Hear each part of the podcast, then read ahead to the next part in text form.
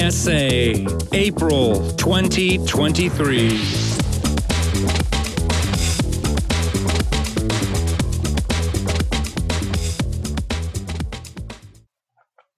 Hi everyone, my name is Pat and I am a sexaholic. I am very grateful today for my ongoing recovery from lust. It's been a long haul. I came into the program in a town in the North Island of New Zealand in November of 2016 after becoming increasingly aware that I was losing control and lust was taking over my life. During an all-night binge on a Saturday with alcohol fueling my lust, I got online and was chatting to women. I wanted to act out so badly, but was so drunk I couldn't figure out how to get to meet someone. A blessing in disguise. I got scammed of several $100s that night, from signing up to a bunch of sleazy porn and dating sites. At about 5:30 a.m., I finally was spent and tried to sleep. But I felt terrible and only dozed off. Being a person of faith, I got up still hungover and went to church later that morning. I was so hungover and nearly threw up in the bathroom at church. I ended up leaving and going home to bed feeling such shame and dejection. I wanted to end it all. I knew I needed help, and thankfully found a local SA website and started attending SA meetings. In my first year in SA, I got a sponsor and worked the steps, but I wasn't completely surrendered. I hated telling everyone I was a sexaholic and wanted to leave, thinking I could beat this on my own. By the end of 2017, I went back out there. I went on an online dating site and met a woman. Our exchanges quickly became sexualized.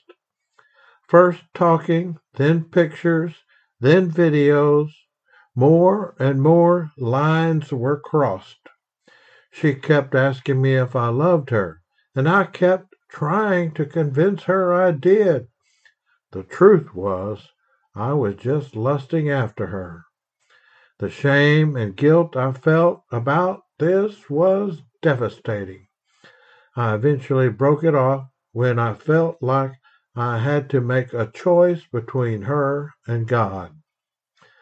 Everything got exposed in May of 2018. The poor woman was so distressed she admitted herself into a mental hospital unit, but also contacted my wife, a work colleague, and my daughter. Within 2 weeks of that event, my wife divorced me. I was devastated. My plan was to take my life, but before I did, I had to ring my daughter and apologize. The response from her totally undid me. She said, "Dad, I love you. How can I help you?"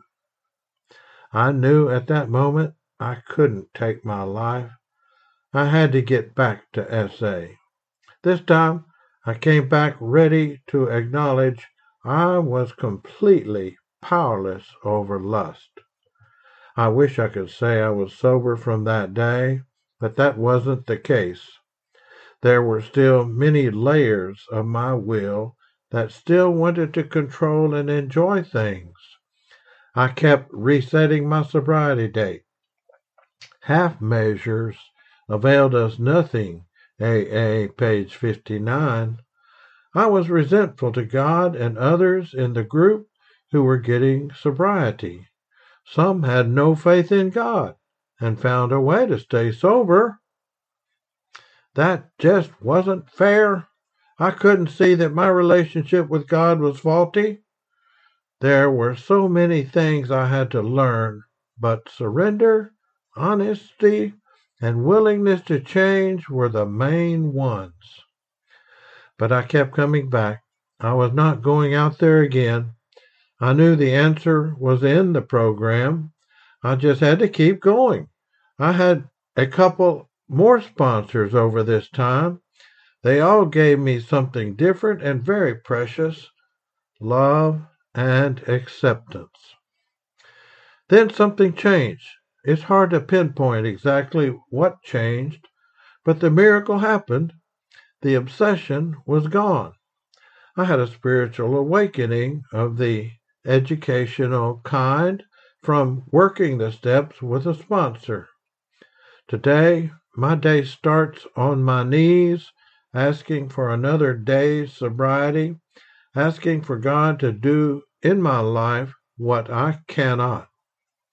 My day ends on my knees too, with an imperfect reflection on what the 12 and 12 identifies as both sides of the ledger. Step 10. I'm learning to live in steps 10, 11, and 12. I get to carry the message and now sponsor others. The promises are being fulfilled in my life. The greatest is the connection with God and family. I am increasingly grateful for my family, for a new vision of the God of my understanding, my sponsors, present and past, my family, the steps, and so much more.